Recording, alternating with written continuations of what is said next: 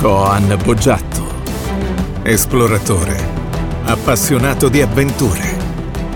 Ti accompagna in questo viaggio affascinante alla scoperta di culture, imprese straordinarie e curiosità senza fine. Benvenuto e benvenuta a questa puntata di Boggiatto Riserva, un episodio dedicato a puntate di podcast di altre trasmissioni che avevo fatto che vengono riproposte qui al Coamboggiato Show. Nella puntata di oggi abbiamo invitato Nicolas Bonazzi, il famoso cantante che nel 2010 a Sanremo fa un grande successo con il suo singolo Dirsi che è normale. Una bellissima storia per comprendere come un artista può, dalla sua stanza con la sua chitarra, arrivare a calcare la scena di Sanremo. Quindi rompiamo gli indugi e sentiamo l'intervista a Nicolas Bonazzi. Ciao Nicolas e benvenuto a Power Talk, te lo do io il business. Ciao Dan. Bene, senti, intanto grazie per, per, la tua presenza e passo subito a quello che gli ascoltatori vogliono sentire, che è la tua storia. Quindi la domanda che ti faccio è, ci racconti un po' come hai fatto da una, una camera, una camera di, di un ragazzo che aveva dei sogni ad arrivare ad essere quello che sei oggi, quindi un professionista affermato e arrivare fino sul palco di Sanremo e ottenere un grandissimo risultato? Eh, un, guarda, è una domanda, cioè è una domanda diciamo che, che piace anche a me pormi ogni tanto perché non è una risposta diciamo che non conosco poi benissimo, anche se è una storia che eh, mi viene spesso chiesto di raccontare. Eh, non lo so, non, non saprei dirti mh, come ho fatto, ma posso magari spiegare un po' quello che è stato il percorso. Sì. E, niente, veramente, come hai detto tu, il tutto è partito dalla, dalla mia stanza, la mia stanza che è un po' quel posto dove ci si, ci si rifugia, insomma, parlo per tutti, tutti noi che siamo stati sì. adolescenti, abbiamo quindi eh, attraversato una certa fase in cui insomma, eravamo bersagliati da istinti, emozioni, insicurezze, non sapevamo bene come, eh, come prendere il mondo fuori, quindi insomma ci si chiudeva un po' nella stanza. Sì. E per me è stata, è stata fondamentale perché insomma, è stato un, anche un po' lo spazio in cui ho cominciato ad esplorarmi, eh, a cercare di capire eh, che cosa insomma, poteva eh, essere del, delle mie passioni, del, ehm, insomma, da, dare anche una forma alle mie emozioni e ho scoperto insomma, che la musica poteva essere un, un modo per parlare, per mettere fuori quello che avevo dentro, perché alla fine l'importante è sempre trovare una chiave per eh, riuscire a, a, dire quello che si è dentro no? e a dare poi, non so, a metterlo al mondo. E, e quindi ho iniziato così con, con una chitarra, eh, con una serie di, eh, di CD che, che, avevo e che insomma, studiavo, in una serie di cantautori, eh, in una serie di, di, di cantanti insomma, che, che, ho da sempre stimato e che insomma, cercavo di studiare, ma senza nemmeno rendermi conto, cioè non era un processo poi così mh, cosciente, cioè non è che studiassi per... È partito dalla, dalla, tua passione. Sì, proprio da, dall'ammirazione totale, cioè semplicemente io sentivo che stavo bene in quel posto, sì. quel posto era appunto la mia stanza, in generale era la musica, cioè il posto uh, in cui le emozioni si cantano o comunque si, eh, si suscitano tramite comunque dei suoni, tramite delle inflessioni vocali. Ho capito subito che la voce insomma, era un, un mondo veramente sterminato, cioè con tantissime possibilità di, di espressione. E mi ricordo che rimanevo eh, proprio molto colpito, avevo per esempio questo, questo album che insomma, per me è stato fondamentale, che è un, il primo album di una cantautrice americana che è Chris Chapman, e non so se tu Dan conosci, sì, sì certo. ma immagino di sì. sì. E, e per me insomma, è stato un po'... Eh, diciamo la mia Bibbia, vogliamo essere un po' così che accompagnava. È stato proprio una, è stato molto importante perché io proprio ascoltavo, bevevo, cioè bevevo da questa, da questa musica, dalle emozioni che poi eh, sentivo insomma, nascermi dentro e crescermi. E dicevo, ma anch'io voglio riuscire a dire qualcosa, io vorrei, anche sento del movimento dentro, mi piacerebbe riuscire insomma a, a metterlo fuori con dei suoni. E così provavo, così eh, cercavo di... Eh, di sperimentare anche insomma, la mia voce. Tra l'altro eh, passavo molto tempo a casa da solo e questa è stata la chiave, è proprio la chiave fondamentale perché ho potuto, senza alcun pudore, sì. potevo cercare di capire insomma, come, era, no? Cioè, mettersi a suonare e cantare, eh, siccome eh, sono sempre stato molto, diciamo, uh, sensibile al giudizio degli altri, specialmente eh, quando si metteva fuori eh, la musica, perché appunto la musica cioè, non è una cosa, una cosa che, che, non ci appartiene, è veramente una parte di noi, quindi eh, sottoporla poi al giudizio delle persone implica mettersi in discussione, no? e magari in quel momento non, non, ero pronto, dovevo solo cercare di capire se era una chiave che, che, poteva funzionare su, su di me. E...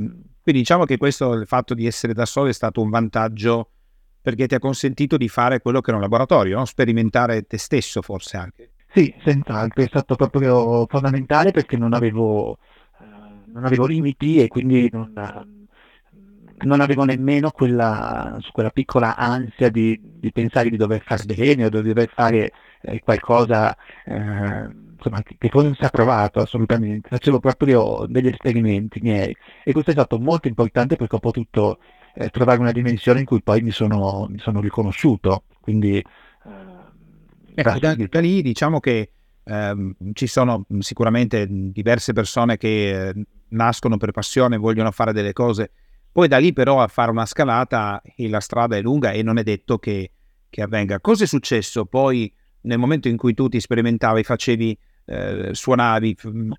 Com'è stato il passo successivo? Cos'è accaduto? O hai fatto accadere?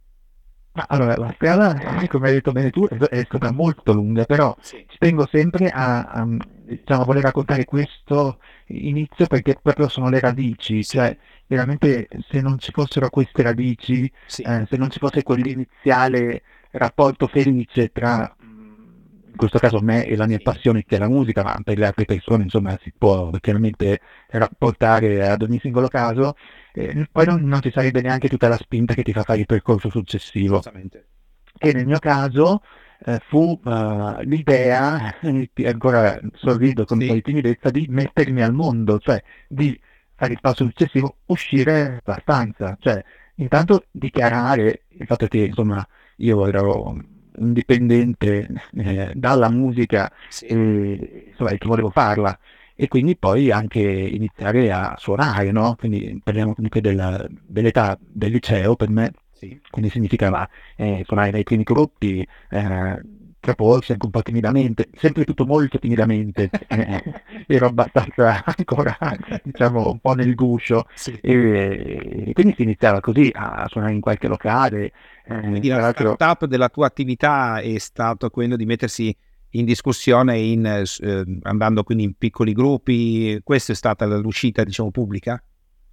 Beh sì, quello è un passo molto importante perché eh, ci sono, credo, tante persone come magari, insomma, tante che ci stanno ascoltando, che hanno comunque una passione in cui riescono a esprimere una parte loro stessi, ma eh, non per tutti poi diventa un certo tipo di percorso perché probabilmente anche molte persone non sentono la necessità di fare quel passo, eh, per cui ci si mette al mondo e quindi ci si mette in discussione. Cioè, molte persone diciamo credono magari, ma giustamente come, come ho fatto anch'io per un periodo, eh, cioè, decidono di prendere da, da, da, questo rapporto bello con una passione il lato diciamo eh, più utile per la propria anche salute psicologica, no? come dire mi sfogo, mi sfogo nella musica piuttosto che mi sfogo nella cucina, invece qualcun altro magari vuole approfondire e pensare ma io voglio farne, cioè, credo che sia la mia, la mia strada e quindi insomma vorrei farne il mio motivo di esistenza.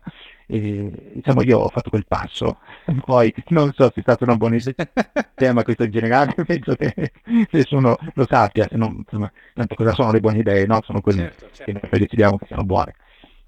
E quindi sei, sei uscito e hai cominciato a fare eh, quella che è un'attività esterna. Ecco, a quel punto, ehm, quando è accaduto secondo te il primo passaggio importante? che ti sei reso conto che stava succedendo qualcosa di diverso? Ma allora, il primo passaggio veramente importante è stato quando, ehm, dunque, dobbiamo fare anche una piccola precisazione, che non solo io suonavo e mi ero in giro, no? facevo il chitarrista in un, in un piccolo gruppo che si chiamava Sonus e che faceva delle cover, ma iniziavo a scrivere de- delle cose mie eh, verso le quali ero ancora più geloso e ancora più titubante all'idea di, insomma, di, di sottoporle a un ascolto perché giustamente insomma, si parlava proprio di cose mie, cioè di eh, canzoncine, insomma, esperimenti, non so come possiamo chiamarli, sì. insomma, ancora un po' embrionali, però insomma, che racchiudevano comunque eh, delle esperienze, delle emozioni che erano molto personali. E quindi, insomma, già un altro passo importante è stato quello di eh, finire queste piccole canzoni, registrarle in una, in una piccola demo sì. e di pensare di sottoporre all'attenzione di qualcuno. Quindi, e qui è stato diciamo, primo, il primo prodotto di discografia, no, la prima tua produzione. Sì, la mia produzione ancora con tenerezza la ricordo perché avevo questa carissima amica che suonava il piano e mi aveva fatto la base di queste due canzoni e io un po' avevo arricchito quella chitarra per l'altro che suonavo insomma, molto male e insomma, insomma, avevo cercato di, così, di raccapezzarmi in una sorta di piccola produzione sì. e, però diciamo sono cose che mi farebbero molto sorridere adesso sentendo e, però sono riuscito a, a diciamo, sottoporle a, a giudizio in realtà di uh, un personaggio che poi è stato molto importante, ma già all'epoca, pur non conoscendolo personalmente, già per me era un mito, era un, un grande arrangiatore, un maestro direttore d'orchestra italiano che era Celso Valli, sì. che insomma, è della, della, mia città, e io lo associavo in quel momento a, al successo di, insomma, di artisti molto, molto grandi, Galasco, insomma, Laura Pausini, Ramazzotti, certo, certo. tantissimi.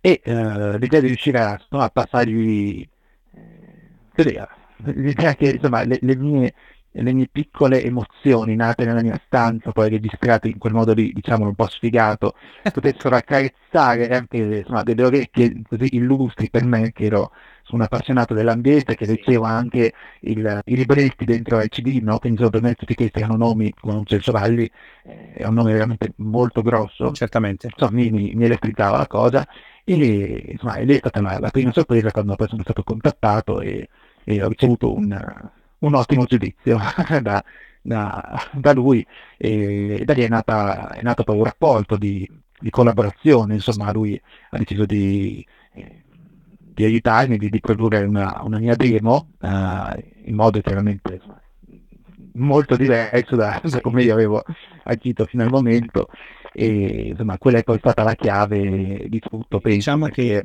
lì ha iniziato un rapporto di mentoring, se possiamo sì. usare questa parola, giusto? Sì, sì, sì, sì assolutamente.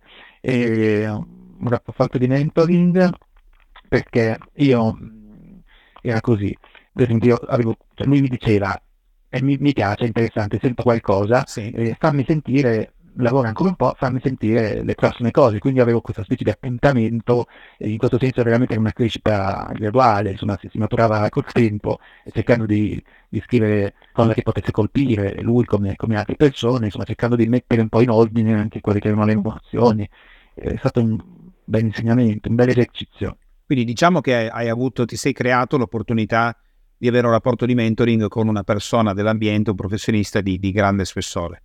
E da quel rapporto di mentoring, ehm, se noi facciamo un passo avanti nella tua storia, quando ti rendi conto che eh, nuovamente sta succedendo qualcosa di importante che eh, ti, ti, porta a un nuovo livello? Guarda, senz'altro ehm, da, da, questo rapporto di mentoring è nata una canzone che, anche se poi eh, diciamo in quel momento è rimasta eh, così chiusa in un cassetto praticamente, eh, perché per, per, vari motivi, insomma, equilibri che, energetici, insomma, non, non so adesso definire, ma è rimasta lì. Poi questa stessa canzone, eh, dopo un certo numero di anni, è stata protagonista di una, di una svolta molto importante eh, della mia vita, che è stato il Festival di Sanremo. Sì. E, è proprio un pezzo uh, di quelli che avevo curato grazie insomma, alla collaborazione della, maestro Celso Valli, e ti ripeto, non avevo poi utilizzato in alcun modo, quindi avevo tenuto proprio diciamo, in modo segreto, ma non so neanche io il motivo, è rimasto lì comunque. Sì, è rimasto, diciamo e, che è una produzione che sarebbe diventata importante, ma in quel momento non era rimasta lì, non, non, non, non avevi fatto altro. Esatto. Sì. Esatto, vuoi già sapere quando è scattato? Beh, diciamo che... No, la, la, la fiamma poi si accesa... Esatto, quando, quando, cosa succede? Perché eh, ovviamente noi cerchiamo di riassumere una grande storia in, in, un tempo contenuto, quindi ci sono quei punti salienti che chi ascolta dice, bene, poi dopo cosa è successo? Quando è successo il prossimo, prossimo momento topico? Eh, ecco questo. Un altro, un altro momento topico eh, molto importante è mh, mm, quando mi sono avvicinato a un altro un altro grande personaggio, sì. eh, il quale insomma, considero un altro mentore eh, per me che è stato Claudio Cecchetto. Molto che, conosciuto, diciamo, ho conosciuto ascoltatori parecchio, sì. Sì, ho conosciuto insomma qualche anno dopo questa, sì.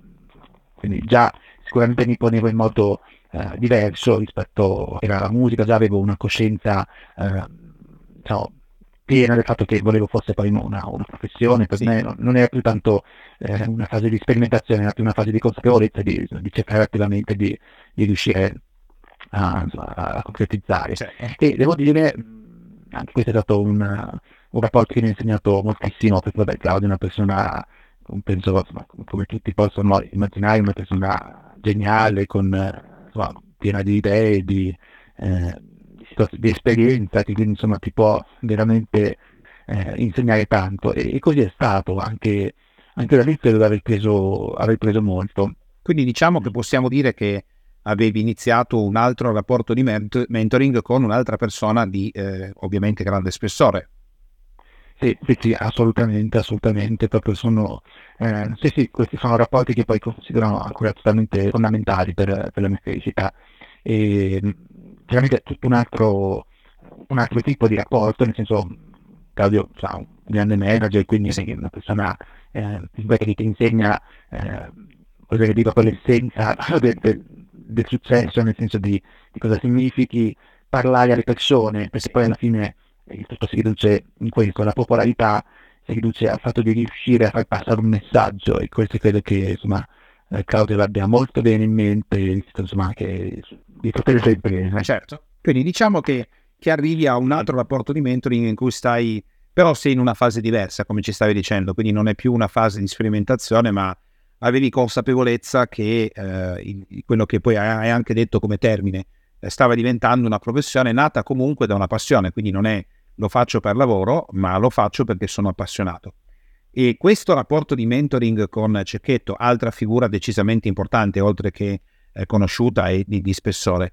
Eh, spostiamoci ancora un po' più avanti e andiamo a un altro checkpoint della tua storia in cui eh, stava succedendo qualcosa di importante. Beh, un altro checkpoint è in questo momento in cui io poi, eh, diciamo, un po' di, di, di, tagliare un po' queste, queste situazioni perché ero abbastanza eh, sfiduciato. Si sa, voglio dire, fare musica non è eh, non è una cosa semplice, cioè nel senso fare musica fuori dalla propria stanza sì. e cercare di, di, farlo diventare una, una, professione non è sicuramente un percorso insomma, semplice e ci sono momenti normalissimi credo nella vita di un artista insomma di, di alti e bassi ed è però c'era un momento in cui ero particolarmente in un momento di buoni risultati raggiunti nel tempo ma comunque vedevo veramente che questo percorso era una salita molto molto uh, ripida e insomma, ero, no, volevo lasciare un po', un po tutto. Sì. Avevo, mi sono detto, ma chi me lo fa fare anche, no? Cioè, voglio dire, vediamo, uh, vediamo anche un po' che altre possibilità può offrire la vita. E sinceramente volevo lasciare un po' tutto andare via dall'Italia. Sì. Anche perché, ti dico la verità, da, eh, si iniziava a capire che le cose stavano molto cambiando per la musica. Mm. Non si capiva bene chi si potesse incolpare e nemmeno... Uh, nemmeno poi come fare in realtà, stata la cosa più da sapere, come fare per aggirare questo cambiamento e, e cercare una, nuove soluzioni. Beh, diciamo dire che è anche particolare il fatto che eh, l'intervista che stiamo facendo io e te insieme segue a ruota la trasmissione che ho fatto ieri proprio in relazione alla vincita di un trio a Sanremo che era di enorme successo all'estero e praticamente sconosciuto in Italia. Eh sì, esatto, perché possono capitare queste cose oggi, no? sì. Le logiche del, del, music business sono talmente eh, strane oggi e che a volte vanno anche esattamente all'opposto di quello che si potrebbe pensare. Eh sì. Quindi ci sono eh, fenomeni, insomma, come il volo, che sono appunto questi, vabbè, tutti danno oggi che è il volo, comunque Eh, eh sì. persone sicuramente da stimare anche perché hanno eh, veramente eh, realizzato un grosso progetto, ma quasi perché alla fine cioè, non so Sì. erano prima dei grandi big eh, delle, de- delle pop star mondiali Sì. e poi sono venuti a gareggiare anche nel nostro cioè, di piccolo Festival di Sanremo, no? in confronto Sì, sì. credo a certi palchi che hanno potuto calcare. Perché oggi è così, oggi veramente non sai come... Cioè non- è tutto molto diverso, è molto cambiato. Sì, tu E- dicevo che volevi, volevi mollare, ma non hai mollato. Non ho mollato ma quasi. Quasi, quasi. non ho mollato ma quasi, nel senso che mi stavo lasciando. Quando ho eh, intercettato il bando di, di questo Festival di Sanremo, parla del 2010, Sì. e bando in cui insomma si poteva semplicemente mandare una canzone al primo anno in cui la, la cosa era aperta a chiunque non avesse un'etichetta discografica. Sì. E, e io ho pensato di, di spolverare insomma, quella canzone che avevo appunto tenuto chiusa nel cassetto e che insomma, a me piaceva, comunque dava sempre un'emozione e, e di spedirla, quindi ho fatto il pacchettino, insomma l'ho spedita. E eh, devo dire l'ho spedita senza particolari speranze, nel senso che si capisce, il Festival di Sanremo è una- un evento talmente gigantesco e non- i musicisti che ci provano sono talmente tanti per cui non è che poi tu spedisci con una speranza reale, tu lo fai quasi anche per essere a posto con la coscienza di dire ci ho provato, no? Tanto lo Cioè, faccio. della serie, mi va male anche questa, allora ho un motivo in più per, per andare via. E invece non andò male, non andò male perché mi, mi, mi chiamarono. Quindi insomma, eh, tu spedisci quello che era rimasto Insomma, una realizzazione di ciò che avevi fatto. selezionato la mia, canzone per, Sì, dico, lo spedisci, spedisci quello che, che era tuo- la tua produzione e ti chiamano. chiamano, chiamano per dire che il pezzo è stato scelto insomma da presentare insieme alle nuove proposte di quell'anno Sì. e la, la cosa è stata veramente una, una chiave di svolta molto importante per me perché cioè, stata ah, tu dovete scusarmi tu Dar, mi scuserai Sì. ma noi, noi ci conosciamo Sì, con te che il metano la prendo con gli ascoltatori ma insomma nel, nel piccolo immaginate un po' come quando insomma quello là arrivò sulla luna e mi mise il paletto no? No, cioè per uno che vuole cantare che è cresciuto nella sua stanza a scrivere le canzoni ricevere la chiamata eh, del festival è veramente mettere un paletto importante no? su una piccola luna della possibilità che comunque eh, insomma, e quindi insomma, poi in quel caso insomma ho dovuto eh, come dire prendere subito in mano una serie di, di situazioni perché la cosa era totalmente inaspettata cioè era proprio Eh, non, sì, come ti dicevo, non, non ci speravo, quindi insomma, eh, poi in quel caso ho, ho chiesto a Claudio Cecchetto appunto eh, di, insomma, se voleva fare squadra con me, se, se ne avrebbe, avrebbe potuto continuare a farmi da allenatore per, insomma, per l'occasione e quindi insomma c'è stata questa avventura salimese. Ecco, lì arriva la chiave di volta perché, come ci stavi dicendo, è il momento di, di- di- di scendere sulla Luna, che è il Festival di Sanremo, dove se passo bene, se la buco, eh, sono guai perché non so quando avrò un'altra opportunità. Ecco, cosa, cosa succede in quel momento fantastico in cui riesci a, a appoggiare il tuo piede al Festival di Sanremo? Ma, eh, allora, intanto eh, i ricordi poi di, di- di quell'esperienza sono sempre un po' ovattati perché eh, lì si è insomma bersaglio di, di- una serie di stimoli e attenzioni incredibili e ancora adesso non credo di ricordare bene tutto, penso che insomma ci sia una specie di difesa naturale del, del cervello per cui si met- si mette un po', si, anestetizza un po', no?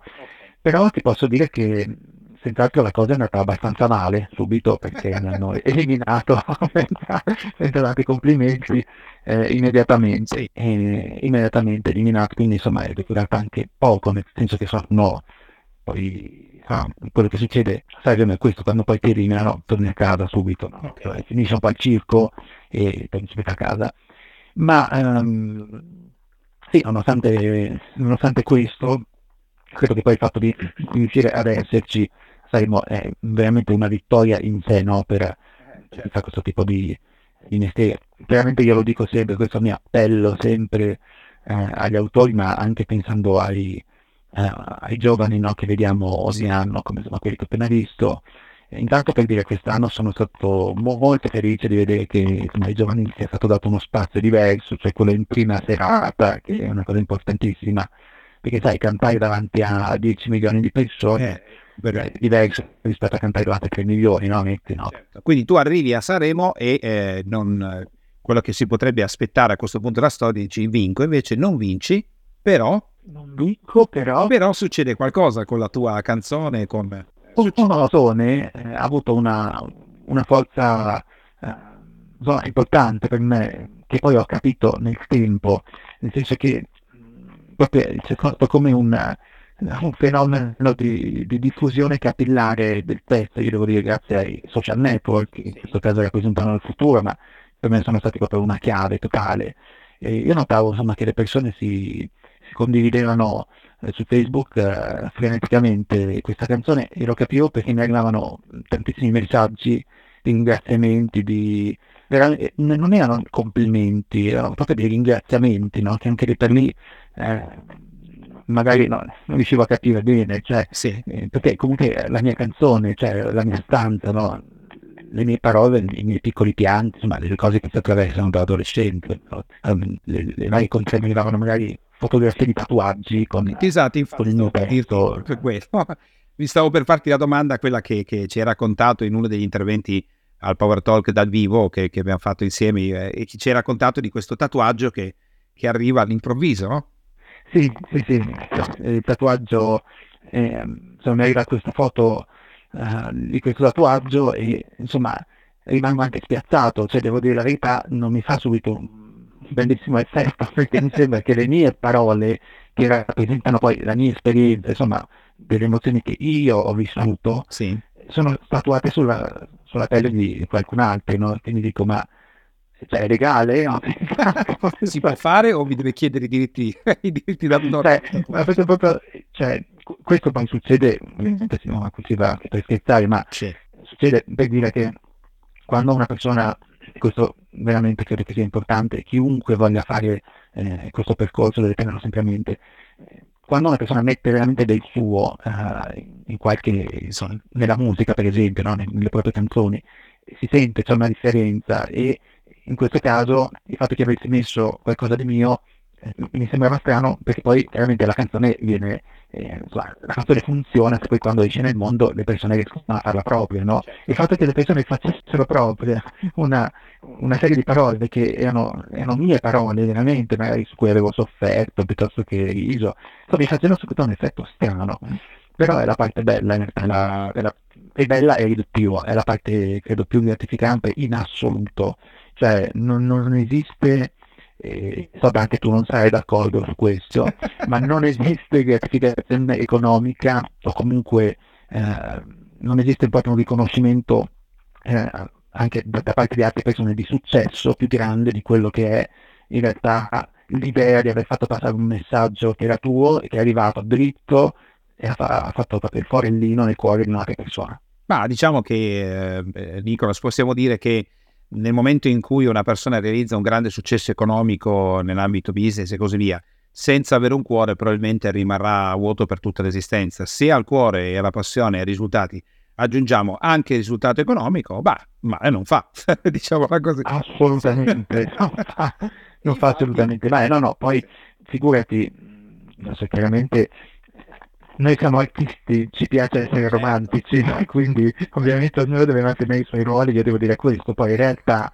eh, c'è tutto un altro lato no, dell'artista che è quello che chiaramente deve fare i conti eh, con, con il lato economico che non è semplicemente un lato economico, è qualcosa che ha a che fare con la dignità di quello che sta facendo, no? cioè, di pensare che sta portando fuori qualcosa nel mondo che oltre ad essere apprezzato comunque viene anche riconosciuto come un mestiere, come qualcosa che ti fa guadagnare da vivere.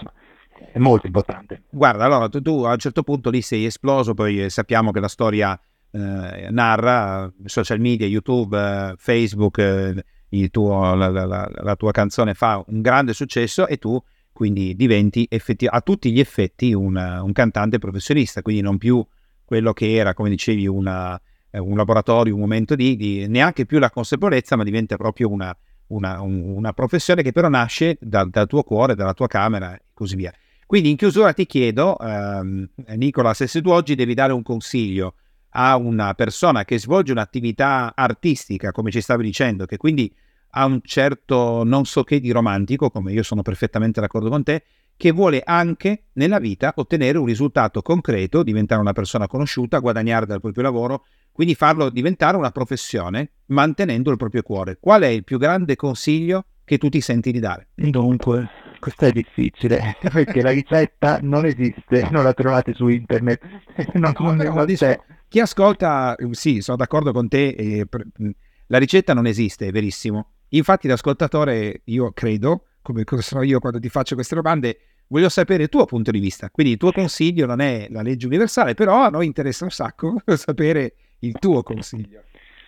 Allora, io credo che tanto bisogna conoscersi e capire quindi qual è quel, quel, quel, quella passione mordente, insomma, quella cosa su cui si sente che ci può spendere fino a veramente eh, all'ultima goccia perché di sangue e di sudore. E quando dico sangue intendo passione e quando dico sudore intendo lavoro concreto, perché comunque non c'è passione che possa crescere se non c'è comunque un lavoro dietro, no? Sì. può essere studiare, per essere preparati, piuttosto che esercitarsi, fare prove, eccetera. Questo su tutti gli ambiti.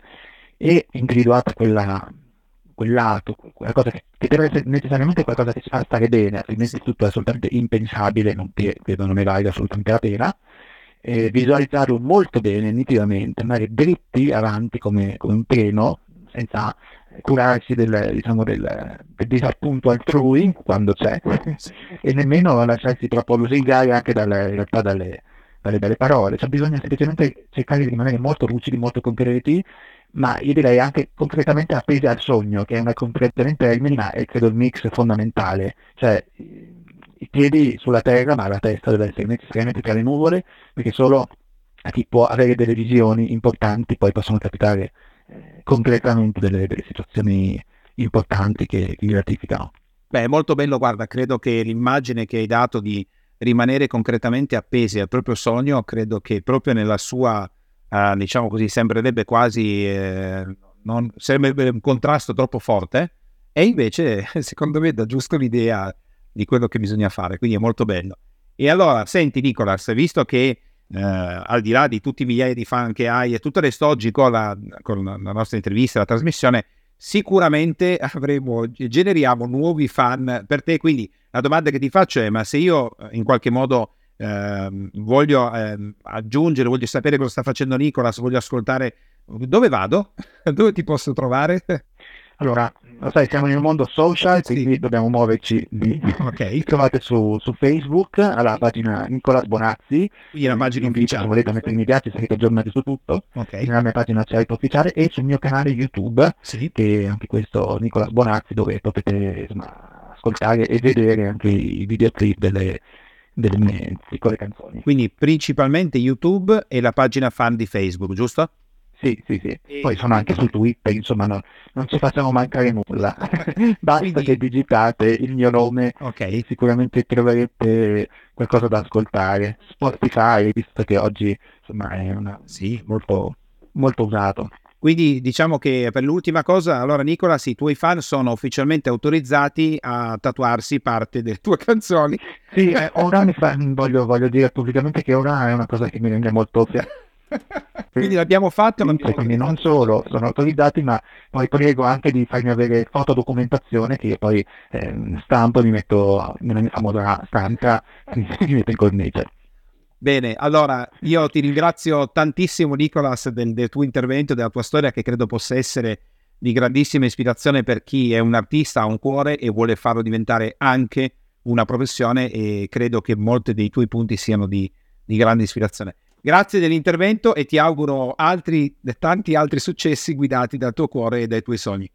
Grazie a te Dan e insomma, saluto tutti gli ascoltatori di questo, di questo spazio. Grazie, ciao Nicolas. Nicolas ci ha appena raccontato la sua storia che, come hai sentito, parte dalla sua stanza con la sua chitarra, con i suoi momenti del tutto intimi e personali, realizzati con sensibilità, con emozione, fino ad arrivare a calcare la pedana di Sanremo e poi ad arrivare ad avere un successo importante, eh, quello che una buona parte degli artisti aspira. Ma quali sono i punti che possiamo trarre dalla storia di Nicolas che possono essere utili per un professionista che partendo dal nulla, dal, dall'imparare, da, da una um, chitarra, da una canzone, ad arrivare fino ad ottenere successo? La cosa più importante che puoi rilevare nella storia di Nicolas è il continuo e costante approccio con il mentoring. Quindi Nicolas nella sua strada è uscito passo dopo passo nel fare ciò che voleva fare, nell'esporsi verso il mondo esterno, sempre in qualche modo accompagnato da persone importanti che lo hanno guidato, gli hanno insegnato come fare, lo hanno supportato. Ha avuto il coraggio di chiedere, ha avuto il coraggio di uscire, chiedere anche a personaggi di grande spessore. Credo che questa non sia la chiave, ma credo che sia la chiave comportamentale più importante nello sviluppo di quello che poi è diventato il suo business, partito da una passione, che Nicolas ha messo in campo. Che cosa può esserti quindi utile questa storia eh, dove io ti segnalo che questa fase, questo aspetto è stato veramente determinante? Che quando noi vogliamo ottenere grandi risultati, vogliamo raggiungere degli obiettivi che possono sembrare non dico impossibili, ma molto difficili, molto complicati, il fatto di riuscire a stare accanto o farsi guidare o avere un rapporto di mentoring con persone che in quell'area hanno raggiunto già grandi risultati è un passo fondamentale che non solo può accelerare il tuo processo business sia a livello imprenditoriale che da libero professionista, ma può aiutarti proprio a raggiungere elementi che mai nella vita saresti riuscito o riuscita a raggiungere. Per fare questo cosa bisogna fare? Bisogna superare l'impasse dell'area di disagio di andare a chiedere, andare a contattare persone che sono arrivate, che hanno raggiunto un grande livello, per poi scoprire che molte volte, anzi la maggior parte delle volte, le persone di grande successo che hanno ottenuto risultati, che sono partiti dal nulla e hanno realizzato quello che hanno realizzato tirandosi sulle maniche e lavorando, sono molto più disponibili ad aiutare, a consigliare, a rispondere, a dare una mano alle persone che veramente vogliono fare qualcosa di quanto la massa creda. Per massa intendo quelle persone che non manderanno mai neanche un'email, che non scriveranno neanche mai un messaggio su Facebook, che non faranno neanche un tentativo di chiedere aiuto, quando invece potrebbero avere di fronte il mentore che stravolge in positivo e che cambia in meglio la propria carriera come libero professionista o la propria attività come imprenditore. Quindi se oggi ancora in questa giornata non hai pensato quale può essere il tuo mentore e a chi potresti chiedere, io ti consiglio, quando hai finito di ascoltare la trasmissione, di pensare non solo a chi potrebbe essere, ma di partire e di fare un'azione immediata. Con questo abbiamo terminato la nostra intervista e puntata quotidiana. Ti auguro di trovare il tuo mentore che possa aiutarti a raggiungere grandi risultati. Se questo episodio ti è piaciuto e lo ritieni utile, ti chiedo gentilmente di dare una valutazione, 5 stelle è meglio, e anche di mettere un tuo commento per aiutarci a diffondere questa trasmissione il più possibile e se vuoi condividendola anche con i tuoi amici e le tue amiche. E se vuoi seguirmi dal vivo puoi cliccare sul canale Telegram che trovi in descrizione perché ogni giorno sono in diretta su Radio Freedom.